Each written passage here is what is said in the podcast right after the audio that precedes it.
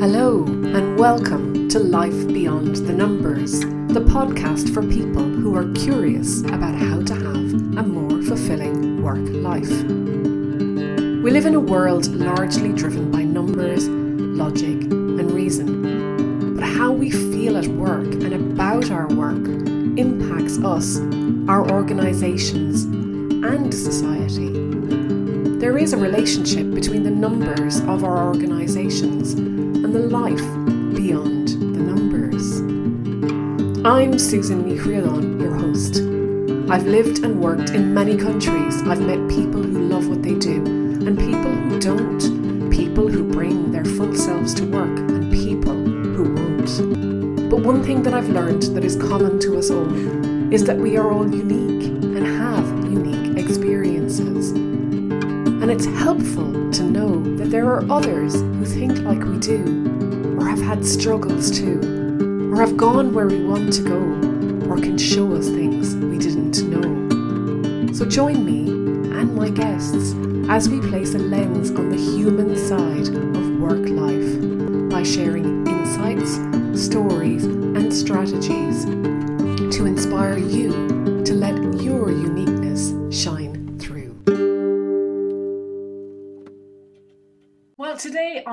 delighted to welcome Robin Harris to Life Beyond the Numbers. Robin, you're so welcome.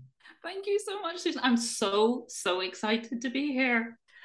That's great. And it was a previous guest, Caroline Payton, who is a nutritionist who was on, oh, I think episode 56 or something. So quite a while ago, who introduced Robin and I, and she reckoned we'd have a great conversation. So let's see. but thank you, Caroline. And so, Robin, I loved reading through your website and lo- loads of things struck me, and we will come to many of them hopefully today. But something that just jumped out, and I think it's because I maybe never thought about it like this before, but you say, or you ask, did you know that the body doesn't make mistakes? So, explain Please. It's part of one of the things that I do, and it's part of, therefore, what I have learned. But I think it's to come back against the kind of paradigm of typical Western medicine and the way that we look at health that the body's going wrong. And just notice it in things that people say to you, Oh, what's wrong? What's wrong with you? Or we say, What's gone wrong with me? What is wrong with me? You go to the doctor, tell me what's wrong so we have this sense that when we have symptoms, it's because something's gone wrong, like making a mistake or that the body is failing us. And we say that as well his health is failing. So we have all of this language around health and well being. And I think this is sort of coming back against that and saying that's not what's happening. In everything that's going on inside of you your body's just trying to do what it feels it needs to do in order to feel safe. Just unfortunately sometimes those beliefs around what it has to do are made in moments of trauma in moments of fight or flight. And we're not making the most balanced choices and decisions from that place. And also i say it's kind of like a spare tire some cars have a tire that is or a wheel that you put on when you get a flat that's only meant to take you to the next garage. It's not meant to drive you around for the next 100 500 miles. It's only a stopgap. And that's what decisions made in fight or flight and changes in our behavior that happen at that time. That's what they're meant to do. They're meant to get us through that period of stress. And then we should really be pausing, reevaluating, processing what's happened, and then moving on. And emotions being energy in motion, but they get stuck. And this is where we have issues, challenges. I, I'm very, very conscious of language. So I don't want to call them problems. I don't want to call them mistakes or something going wrong. But basically, that's what that's all about. And to help us realize that we don't need to be afraid. that sounds really simple. it, but the simple is the is the real crux of it. It's it's bringing it down to where it is simple and it is just that's what we need to do. And although sometimes like you, you kind of reaction, it's too simple. It can't be right. It's so simple. But actually, that's where the truth is. We complicate it. We add lots of layers and expectations. I say this quite often as well. We feel that our problems, challenges are big and complex and painful. Therefore, the solutions must be big and complex and painful. Whereas in actual fact, it's often our mind getting in the way and our ego getting in the way. Whereas it's actually quite simple and the solutions certainly are simple. And if we can understand that the solutions are simple, we'll be, I think, more likely to take the action because it doesn't feel so big, it doesn't feel so scary and overwhelming. And also, we know instinctively the simple, it, it resonates for us and we love it but then we overcomplicate it because we bring our mind in and our mind saying it can't possibly be that simple and that can't work but as a friend of mine says never dismiss the little things so true isn't it mm. so true we tend to overlook the little things or ignore them but yeah there's no need but are, we shouldn't and I, I don't like to use that word should no. you start to look you know evaluate every single word that comes out of your mouth don't you yeah but sometimes it's okay it's not that the word yeah. needs to go it just needs no. to be used in the right way so back to some of the things you said there because you said you know if you go to the doctor you think you know there's something wrong or there's something that needs to be fixed or whatever so if i want to think that my body isn't making a mistake because i can kind of get my head around that what language would be more helpful or capture what's going on in a better way, perhaps? I think it's changing the paradigm completely, coming at it from a whole different perspective. So, for me, when we have symptoms, most of those symptoms pain, stiffness, sickness, like the cold and flu symptoms they come when the body's healing we think they're the body going wrong and something not right. But actually, it's like you'll have noticed, I'm sure, and most people will have noticed that we often get flus and sicknesses when we stop. So when I was a child, you know, all the childhood diseases, chickenpox, German measles, I had them in the holidays. Easter holiday for German measles, summer holiday for chickenpox. So it it's quite well known and people will know that the sort of flu season is over christmas and stuff because again we've stopped. We've been working really hard. So period of stress when we stop quite often that's when we get sick. And that is because the body's been holding all of that stress and, and then suddenly we can let it go. And that's when the body goes oh thank goodness at least now i can process this stuff. I can get it out which is what's happening if you think of colds and flus and you're coughing and you're getting it out. And the pain, the aches and the pains, it's like when you go to the gym, you lift weights, if you know, doing that kind of exercise to uh, which are slightly beyond what is comfortable. So you're pushing your body, you're breaking the muscle fibers so that they rebuild stronger. But you get that ache because that's the body repairing. And it's the same way when we've got the aches and pains in flu and stuff. It's the body going, I've been holding all this stress and now I can let it go. But mm. those symptoms that we think are the going wrong are actually just the repair. So the underlying cause is really the fact that I'm run down or I'm stressed or I've taken on too much or something like that, or I exercise too vigorously or whatever it is and then that's the symptom is showing it's it's almost saying i've got you. Your body telling you i've got you and i'm helping you get better again let's go back and go this, through this again but something will happen that pushes us into stress into that fight or flight. And all the way through that phase the body is making adjustments to try and keep itself safe. So that's the stress phase and then when we come out of stress, the body is undoing all of those adjustments that it made because it always wants to be in balance. The initial adjustments took it out of balance, it, it kind of extended itself in one direction. So then it needs to pull back to get back to balance and that's the releasing and it's interesting that you say about the body kind of going yeah okay we can let go of this now and stuff there is a, a biological process for this stress well-being and the learning the body is offering us learning that's what illness actually is it's the ability to process and take on board the learning and to grow from it.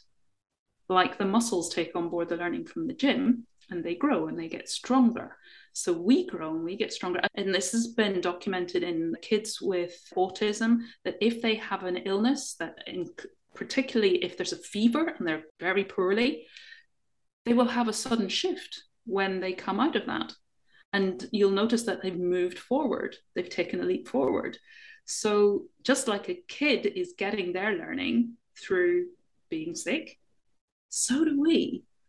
And maybe it's not the same childhood milestones that you see kids moving forward with, but it's maybe more inner learning. We're learning more about who we are, what our strengths and our resilience levels and our capacity and all of those sorts of things. We're learning those through being ill even if we don't realize it. Yeah, because that's the thing. I suppose I would never think about an illness being a learning experience. I had COVID earlier this year and was quite knocked out with it. And it's funny because at the time I knew I needed a rest. And I kind of felt that COVID was my enforced rest and perhaps that was a learning that maybe I needed to make consciously and not just subconsciously. But it's a fascinating way of thinking about it because it it almost makes you want to welcome illness so that you can have that growth and repair and learning. But I also don't want to get into the state where I need it, perhaps. So there's a bit of a tension maybe between them. Absolutely. And, and who wants to be sick? But the thing is that if we do get sick, we can embrace it knowing that it's happening for a reason. There's a biological purpose to the fact that we've got sick. And it's not to say that we have to get sick in order to learn, because as Deepak Chopra has been posting recently about changing the approach to well-being and if we can have more consciousness about it so if we are living consciously anyway we're not getting into stress so we're having our learning consciously and maybe not ending up being ill at all because we're not having to undo any stress so it's not that we have to get sick but if we do there's a purpose behind it. And so often we resist, we push back against sickness. Years ago, we talked about convalescence and people would go away to the seaside to get some air. But we don't. Say we get the flu over Christmas and we're starting to recover by New Year and we're due to go back into the office or whatever, whatever we're doing these days, if we're office based or just hybrid home working but we will push ourselves to get back because we'll think, oh, my inbox is going to be so full and the boss will be expecting me back and all of these things when we're not ready. And which means that we're pushing our body back into stress, which means that we've taken a step back in the whole process and the body still hasn't gone through that. So, yes, it's like the learning you said from COVID. Your body was saying, stop, and there's the thing of if you don't make time for your well-being you're going to have to make time for your illness absolutely like absolutely and all i was thinking about there as well it's kind of like filling your tank isn't it for mm-hmm. going on a journey and yeah. if you know you're going to need a full tank to take you 500 miles and you set out with enough for 400 miles then you're just not going to make it and also to know that if you are driving around in a car what do we do we refuel. We change the oil, we check the tires, we put water in, we take it for an MOT every year. Even our phones, we charge them up probably every night. What about this being that we live in? Do we put in healthy fuel? Probably Probably not all of the time. And that's not to say we have to only eat the healthy foods, 80 20 rule. So a little bit of chocolate is nice now and again. But we benefit from taking better care of ourselves. Mm. Including sleep, I would imagine. Oh, Robin. essential. Yeah. Yeah. I recently read Matthew Walker's book, Why We Sleep. I haven't read it yet, but yeah. Oh, I highly recommend it. It just Yeah. opens your eyes on all that sleep does. Because I just used to think, well, it's rest. It recharges my battery for tomorrow. It's so much more than that. I've always been a massive sleeper. I kind of, I think, you know, like you said earlier, that we know the simple solution. We have that intuition sometimes of what it is. And I think I just always knew how important sleep was to me. And Yeah. and, and I probably just thought to me, I'm, I didn't know it was for everybody, you know what I mean? But yeah. I, I don't work well on less sleep. I just don't. And and I really feel the impact of it. And I guess that's probably from however many years of being so habitual about it as well. But I go to bed at the same time, get up at the same time. And yeah, sleep is one of those things that, well, it restores us mm-hmm. and it does so much more. And I must read that book. Yeah, do. And so that, I mean, we've talked a little bit about well-being, we've talked a lot about the body, but you've been described as a well-being alchemist, and now I'm beginning to see why. well, but what does it mean to be a well-being alchemist? the person who said that to me, she had done my human design. So there's stuff in there about my makeup, but also she was saying that apparently one of my talents, skills, strengths is that I bring a unique perspective and I'm very much into intuition and listening to those little signals. So I would talk to somebody about where they are and be able to put things together in ways that other people might not have done or they just haven't seen those connections. You know how it is sometimes. You can see the dots but i'm not quite sure how to join them up. So i come in and i join them up in a particular way that quite often people have that light bulb penny drop moment. Ah that's why xyz and then once we get an understanding of that we can take action on it because we can see how it how it all fits together. But again, back to and not but, but not but but the the simple, you know, because sometimes are we looking for it to be a more complex uh, or complicated, but probably complex solution as opposed to simple? And I'm not trying to take away from what you're doing at all, but we we sometimes don't see what's right in front of us. We don't see the wood for the trees, so to speak. absolutely and i'm very much of the belief that a healer whatever you want to call the practitioner what they do is hold space. Yeah. we don't actually do the healing. We don't change anything for the other person. We might share concepts ideas shine a light on things that they haven't looked at before or join the dots that they haven't seen before.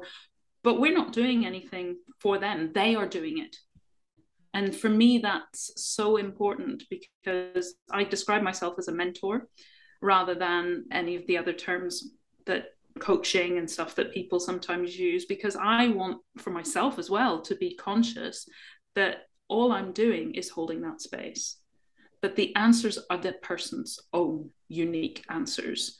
Because that was very much my own journey. I was feeling stuck and turning to ask for help because I got myself into that position where I thought, oh, well, this is wrong and that's wrong and this person needs to be different and that, you know, pointing, pointing, pointing. But my mom always used to say, if you look at the point, you've got three fingers coming back to you. So I think I was pointing, looking for things outside. And then somebody, I think, said to me something, and it didn't really twig, which is why I can't really remember. But you know, those things that kind of they plant a seed, and then later you go, oh, that's what they meant. But something about, but you can't find the answers out there. The answers aren't out there. The answers are inside. And until you look inside and find your own answers, answers that you have from outside won't work. And I'm not sure if I can remember the quote, but there's he who's convinced against his will is of the same opinion still. So you can talk to somebody and tell them something, and they might kind of, oh, come along with you, but it won't stick because it wasn't theirs. Absolutely, absolutely. It's like when you're asked for advice and you give it in in good faith and all of that, and then the person just doesn't go on and do it, and you're like, what the hell happened there?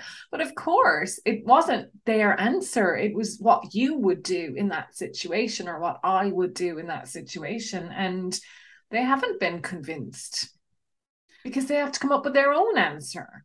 And although we're giving the best that we can and we're giving from our own experience and what worked for us, we haven't walked in their shoes.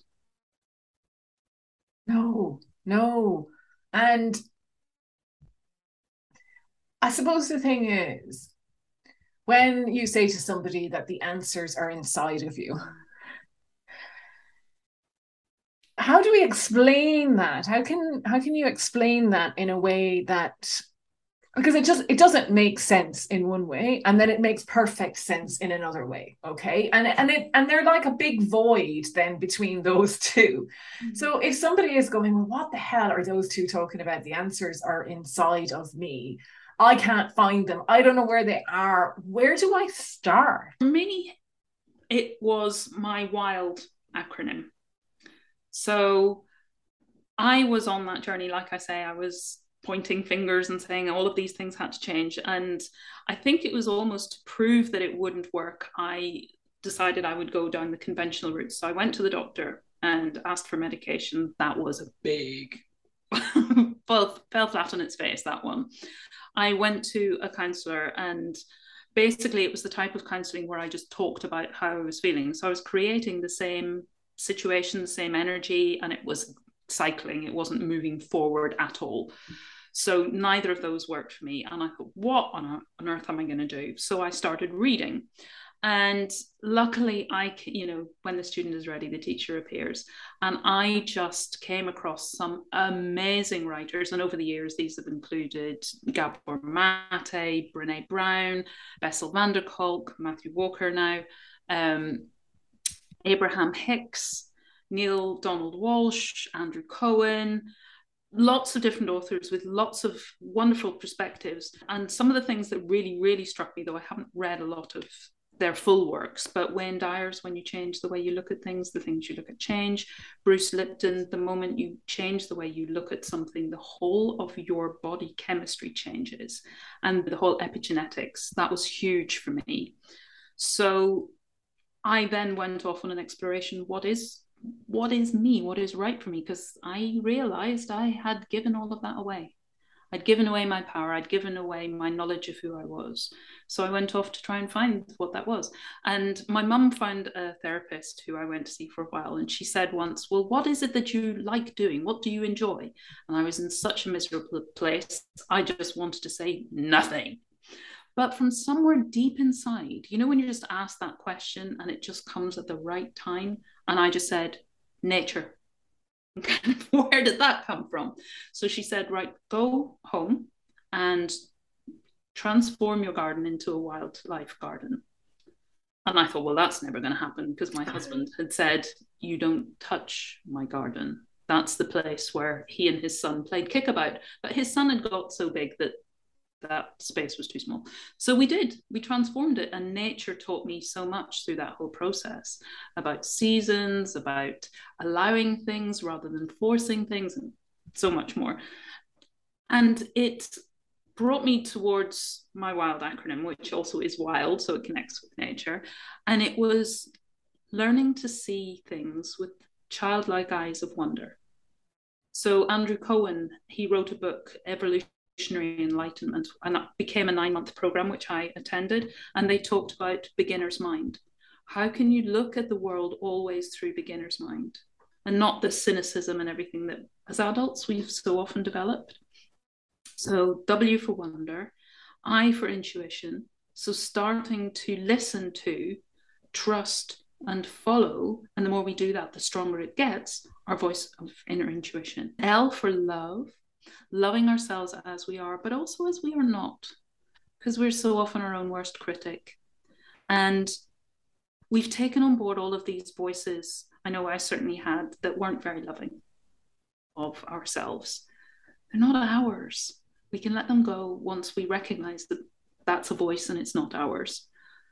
So, appreciating who we are, but also allowing that we're not the things that we've been told that we should be or that we see in other people that we want. But also, when you see something in somebody else that you don't like, everybody says, oh, well, you don't like it because it's in you and it's pressing your buttons. Equally, if you see something in another person that you love, that's pressing the buttons that you have too. So you have that. So if you see something that you admire in somebody else, it's within you. You just then can explore and see if you can pull that out more. D is dance, dance with life. Because I realized that I take life far too seriously, as I said. If I could see life as a dance where it's fun, it can flow. The tempo can change, the direction can change. It can feel like one step forward, two steps back. And it can sometimes feel overwhelmingly fast. Sometimes it feels like, come on, I want to move forward a little bit faster. But I love to dance. I love mute. I love movement to music. So bringing all of that together and seeing that's what life is. Life is meant to be fun, as Neale Donald Walsch talked about. Enjoy. Enjoy with an E means in joy, bringing joy in. It's our choice. We always get to choose how we feel or the feelings and the thoughts and the beliefs that we want to engage with. Other things will come up, but it's like the Native American story of the two wolves. Which do you want to feed? Do you want to feed the stuff that lifts you up, or do you want to feed the stuff that just feels dark and depressing and not uplifting? So that that was my wild. That was what I Wow. And okay, what's interesting there? I mean, there's so much interesting, but one of the things was that this person you went to see did tell you to do something. So they gave you advice or they gave you an answer in a way, or they gave me something to use what I give them. Okay, so yes, so the and the nature came from you, and then that's a suggestion from them. If this is what you want or is in you, then do something like this? It's that thing of find what makes your heart sing and follow that. So she somehow managed to connect with what it was that made my heart sing, even though at the time I had no idea, didn't think there was anything.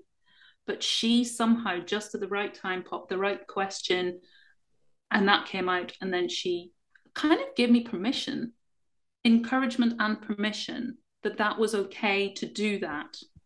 I think I, I took it as permission to do something for me, which I never had thought I had, because I was one of those you have to put everybody else 1st mm-hmm. And the other thing you said, Robin, the permission's a really interesting one. And that's like my word for 2022 is to give myself permission to do things. So I think it's really important that we feel we have permission. We don't need permission, but sometimes we need to feel we have it. The other thing you said is you'd given all your power away, which I think feeds into the permission piece as well. But where had it gone? Well, I'd given it to other people or institutions. Whether they'd received it, it had gone into the ether. But yes, I had abdicated my responsibility and my permissions, my power, my ability to make my own choices. And in a way, that's kind of thinking, well, they have they hold the power almost as opposed to consciously giving it to them. Perhaps. Oh yeah, yeah. Conscious yeah that actually so all of these people are telling me what to do and i need to fall into line with all of them and their wishes and their commands as opposed to having hmm. my own. And always waiting waiting for somebody to tell me this is okay or this is what you should do or whatever. Never thinking actually you have your own brain you have your own preferences try that out for size. You know, I was just no, I I I have to be told what's allowable. This is okay to do. This is not okay. And in a way, it's it's it's the systems and i don't want to blame a system because obviously people have made the systems and everything but we do take on a learned mm-hmm. helplessness Absolutely. do we go into work and we think oh our boss has all the answers or our manager has all the answers or some other department has all the answers and we kind of relinquish our own responsibility in that i think we've done it way before that. I mean, I follow Gabor Mate, I follow Bessel van der Kolk, and they would very much, particularly Gabor Mate, talks about traumas. And there was something on Instagram even the other day saying it all comes back. I hate the Freudian thing, but tell me about your childhood. It does. It comes back to then for most people because that is where we start to learn I don't have a voice. And Gabor talks about shame and he says that shame comes way before we've done anything wrong.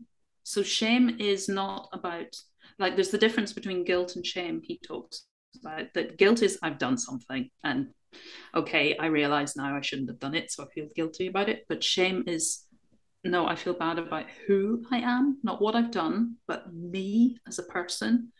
And he says that if a parent breaks eye contact with a child, because a child, they need eye contact, they need physical contact, because that is their only way of relating to the world. So if they lose that, they're going to start off with making a lot of noise and maybe throwing what we call a tantrum. But actually, it's just, please, please reconnect with me. I feel lost. And kids and even adults, well, we how much of this is learned and how much we just need connection and we need co-regulation even into adulthood. But a child absolutely can't manage. They can't do their own temperature, they can't do their heart rate, their blood pressure. That's why skin to skin is so essential for newborns. Uh, so all of that stuff we learn shame from that early age and unfortunately then our system which oh, yes it is people but people are maintaining it because that's the way they've learned so parents parent in the way they've learned to parent and so this carries on. But within homes, within education, shame is used. So you bring up shamed people. Hmm. And it's funny because I'm talking to somebody who grew up in Ireland as well, but the church pops into my head as one that uh, preached shame quite a lot in childhood and it was very much ingrained in you know everything was wrong or bad or not allowed and so on. And it adds a whole another dimension to your yeah. upbringing. And god was watching and seeing all the things that you did wrong. As well as santa claus of course but oh yes, yes. coming up to christmas. Yes you're going to be on that naughty list. But it is all of these and they're all uh, opposed to each other as well. It was one or the other. It could never be and but I always struggled with that because you're telling me that God is love and that God loves me unconditionally. But, you know, if God is watching and is going to be upset with you because you're doing something wrong, I don't understand. Yeah. Well, let's not go down that road no, because we could be here forever. I'm not quite ready for the whole discussion about my lapsed Catholic faith at this point, but another time. So, you know, in it's a discovery in a way. There's something magical about finding out, well, who am I? and what's what am I here to do and to learn and to be and all of these things that actually there's joy in that in itself. And I wonder if at times we feel that it's a little self indulgent or selfish to spend time on ourselves and exploring what's on the inside. Absolutely. And I think there's a couple of things there. First of all, I think initially when we start off, particularly if we've been particularly ingrained in the system, then it's not joyful and it's not magical. It's scary. and I haven't a clue where to start. And everybody's talking about being authentic and living with integrity. And I don't know how. I've had people say to me, How? How do you be authentic? And the more you try to be authentic, the less authentic you are, and the less authentic you feel, and the more like a fraud you feel, and it's imposter syndrome, and it just balloons from there. But I think when we can take it back to the simple, then, like you say, it really is magical. There is such the wonder is in there and the magic, and you get a momentum and you don't want to stop. But yes, there's very much a belief, or has been, that self care is selfish. And again, it's something we're taught as children. You shouldn't be boastful and you shouldn't just think about yourself and all these things. But I've written a piece before about self care is actually the best gift we can give, not only to ourselves, but to everybody around us. Because we fill our cup, we have more to share with others, we come as our best self to every situation, or at least we're conscious of what we're doing and how we're responding, not reacting, because we're being conscious. So we can take that pause and we can think, right, what's how do I want to be in this situation? and choose that rather than just knee jerk reaction, which then we sometimes later think, oops, I wish I hadn't said that. Can't can't undo it though. Can't take it back. No, and and I suppose that can feel that it was automatic as well. It can feel like, well, there was no other way. That person pushed me into it, or I had no other choice but to lose my temper there.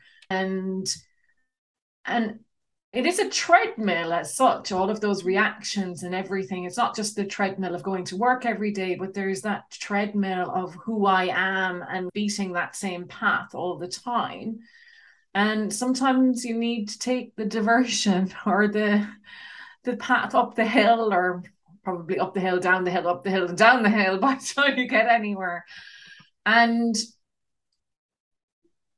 I suppose are people surprised then? Because you've said people come to you and say, "Look, I don't know how to be authentic. How am I going to do this?" Are people surprised when things start to unfold? Then, Robin. Yeah, I think so. I think they're surprised at how simple it actually can be, and how much fun it can be. Because, as I say, they're quite often coming in thinking this is going to be big and it's going to be painful and it's going to be uncomfortable and I don't really want to do it and I've put it off for so long. And then just to be able to see oh it, it can be that simple and a little bit sometimes initially it's too simple. That can't that can't be right. That can't work. It's too simple but then when i think when people get into it i've seen people just suddenly like critical mass or something is achieved and it's just whoosh off they go. And they sometimes feel like it's really ploddy and slow because there's sometimes foundations to be put in place initially and getting a few things just grounding there and starting to be more conscious which takes some time if that's not something that people are familiar with or used to practicing. Because again like you say that going over the same pathway creates pathways in our brain. The more we do something the more that becomes habitual the less we think about it the more automatic it kind of is. But that's like if you've been walking up and down and up and down and up and down you start to wear a trench and you sink in. And if you do it enough you sink in so far you can't see over the side. And if you're not being conscious you know if you've managed to get out of it you could easily slip back in because the sides are so steep. But if we are conscious, then we can get ourselves out and we can, oh, there's that slippery slope. I'm not going to go back there. If I do, I know how to get out. So, yeah, I've seen people finding it a bit slow to start off with, and then suddenly it, it's like the penny drops and they can rush forward for a bit and then they hit another bit of a, oh, right, this is some new territory again. I'm not sure how to be conscious in this or who I am in this. And it just builds from there. But it certainly does become more exciting, more fun, more magical. Yeah, something that you realize it's exploration and it's play. It's not hard work and it's not painful. It's just every day is a new learning and I, I love learning. So that's that's a big plus for me. Absolutely. And anyone listening who hasn't started some of this stuff, get going. Because listen, and look, you should see Robin. Again, I use the word should, but you know, Robin is like al- alive and full of light and full of love, as she talked about herself. And you can see it emanating through the screen. And I'm sitting here nodding and smiling. And it's really quite lovely. Now, conscious and consciousness, there's something that you have on your website, a phrase that the last time we spoke, I had never heard before, I think, and that is meta consciousness. So, can you explain what meta consciousness is, Robin? It's kind of what it says on the tin meta being overarching. So, it's an overarching consciousness, awareness of ourselves, of our bodies, and how we relate to our inner world and our outer world. And this very much relates to what we were talking at the beginning about why we get sick. So, meta consciousness gives us that understanding of what is going on in my body when I get sick. For me, it brings the scientific together with the more spiritual, maybe. Things like Louise Hay and her book, You Can Heal Your Life, You Can Heal Your Body, where she talks about if I have a problem with my knee. What does that mean? What is the deeper meaning behind that? Meta consciousness puts in the scientific reasoning behind that. But I love when spiritual and stuff has come to the, well, has known all along these things that science has maybe poo pooed for a while, but is now having to go, yes, that is, that's true. That is real. That is what's going on but we just didn't have ways of measuring it or quantifying it or calibrating it back when we only just started to do the scientific stuff. But now they're coming together. And I love that the scientific world and the spiritual world are realizing we've just come to the same point by a different direction. That's all it is. Because it's all the same stuff. The world is all made of the same stuff. It's all just vibration whatever way you want to look at it. But metaconsciousness is the scientific way of explaining what we've known intuitively. Well, you know, most people, if, if we really dive deep, we've known this intuitively for many years. Mm. And and our ancestors would have practiced this intuitively. Exactly. And I guess medicine and science has done a lot for us because mm-hmm. it's extended for the most part, you know, when we get sick when we're younger with some diseases or with heart issues or whatever it might be, science has helped us to break those barriers and to recover in a way. And that maybe spiritual wouldn't have been able to or i don't know actually i don't know so i won't say that but certainly it hasn't been shown yet but we went too far one way almost by by wanting everything to be scientifically proven and often with science all it's doing is it's it's disproving things that don't work as well. It's not always just proving that this is the only way. And that's how science how research works. You disprove something to narrow it down to well then that must be the case. And it baffles me sometimes that scientists say you must have peer reviewed journal publications, etc., to be within the established body of knowledge. But if it's peer reviewed, in a sense, you're talking to the converted, and of course they're going to agree. There's a conflict of interest there. And there's lots of research in other areas, homeopathy, for example, that scientists dismiss. But why is that any less relevant? If you've shown in trials. Okay, they're not clinical trials, but they're trials, and they're possibly clinical trials in the homeopathic world, just because your view is different. So, yeah, I have a bit of tension around that because I think there's a place for both.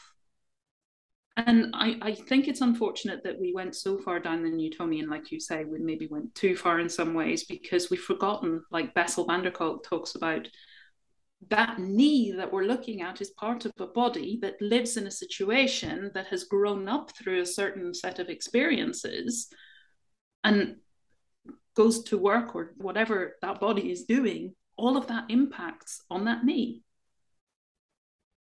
So I think if we could bring back a little bit more of that awareness, I think that would really benefit everything.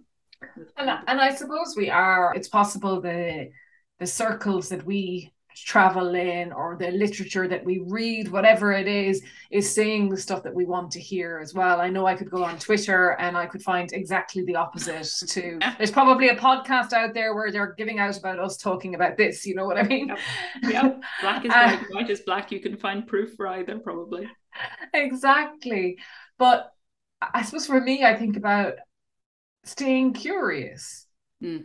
And even what you say about wonder, I mean, just having that, cultivating that sense of curiosity, openness, wonder, and not dismissing not just the little things that we talked about earlier, but dismissing everything, you know? And and you don't know, none of us really know. We're doing our best to figure stuff out, and what works for you or me might not work for somebody else as well. And if you're not looking, searching, seeking, you're never going to find. And that's what I love about Gabor Mate's work. And I've just joined his compassionate inquiry uh, teaching. I've just signed up for that because I love his way of, yes, questioning, staying curious, which is part of my wonder, and always asking, always the beginner's mind. Like the child, why is the sky blue? What's a rainbow? Why does rain fall out of the sky? Where does wind come from? What are tides? All these questions, just keep asking why do we get sick? Why am I sick there in that part of my body? Why with this sickness? Why now? Why do you have two people who've maybe apparently on the outside look like they've been through the same situation and grown up maybe in a family together, siblings, and they've been through similar trauma, but their presentation is very, very different? Mm, because we're all uniquely us. Exactly. Which is just, I mean, it just blows my mind every time I think about it. The fact that there are whatever six billion of us on the planet. Can't remember what the number is, but something like that. And we're every one of us is different. Our brains are slightly different, our insides, our makeup, our fingerprints. It's so fascinating. It's mind blowing. And and there's something so precious about that. And I love, you know, you can take it on the macro, you can take it on the micro, you can go down to the quantum physics level. It blows your mind at every level. And I love that. I think it's so fabulous that it is so mind boggling that we can't, with our rational brains, we can't hold it. And yet our bodies can. Every single cell, every single atom can, if you think of the holographic concept of the universe. It's all within all of it. And wow, there's wonder right there. There's wonder right there. And I'm wondering how we got to the end of this recording so quickly as well. Yeah. There's wonder right there.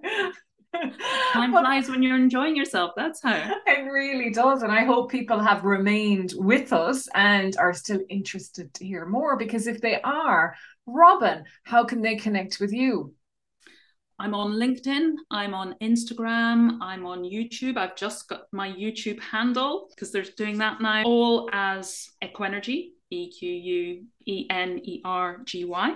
Also on Facebook, and I have a Facebook group called Wild Wisdom Wellbeing, and people are welcome. You need to ask to join. It's private group. People can come along if they like it. Stay. You're most welcome. If it's not for you, that's absolutely fine. You can head off and again and not stay.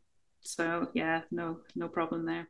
Brilliant. And I will put those details in the show notes as well, Robin, and I'll add in your website as well so that people can find you.